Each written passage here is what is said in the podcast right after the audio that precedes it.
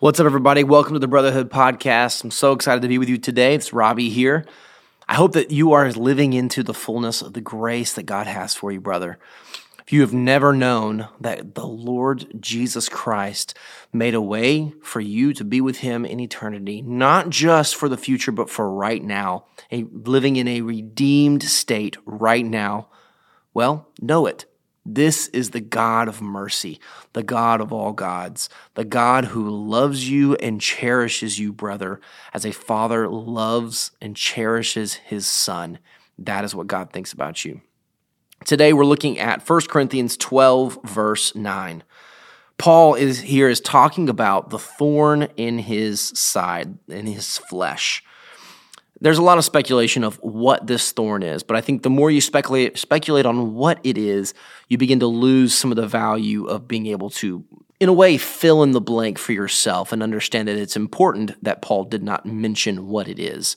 It's important for us to realize the point is not the thorn. The point is understanding how to deal with the thorn.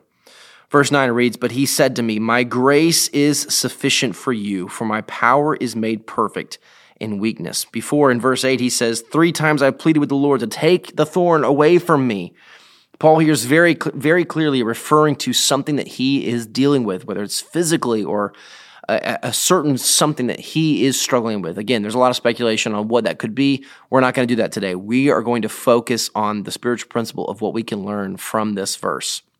Now, of course, this whole thing just begs the question why didn't God heal Paul of whatever it was. Why didn't he just remove it? Because he loves to take care of his children, right? He can do all things. And yet, we read here that um, he said to me, My grace is sufficient for you, for my power is made perfect in weakness. It's very apparent that human imperfection and human weakness provides the ideal opportunity for the display of God's divine power. I don't know about you, but I can sure, but I really know a lot of the things I'm not very good at. I know a lot of the areas of my life that I'm very, very weak in, that I need to be stronger in. And I've asked many times, Lord, would you just take these things away from me? I don't want to have to worry about them anymore. I don't want to have to just continue to feel like I'm fighting and fighting and fighting. Now, the Lord's going to give me strength, but I will never grow into the person that I am supposed to be if God just takes away everything that's difficult for me.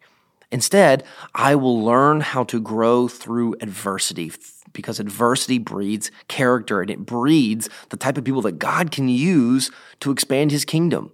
I am supposed to walk through the adversity that's in my life, knowing that His grace is sufficient for me. He is strong enough in me to withstand whatever I am walking through. You know, there's a great quote by a, uh, a seminary professor at the seminary seminary that I attend, and uh, I couldn't find the quote, but it it sums up like this: the things in your life, the the things that you've walked through, the most often the di- most difficult thing that you've walked through is often where God uses you the most if God was to take away everything that's difficult for us, we would never grow, we would never learn, and we would never have, be able to share um, and to minister to someone else walking through the same thing.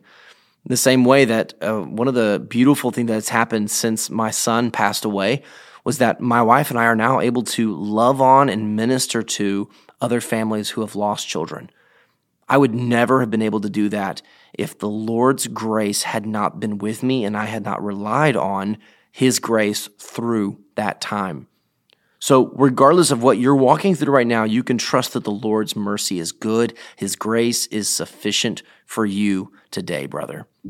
If you've never heard the Brotherhood podcast before, be sure to subscribe so you can get this episode every single Wednesday morning. And be sure to send this to a friend that you think could use some encouragement today. We'll see you next week.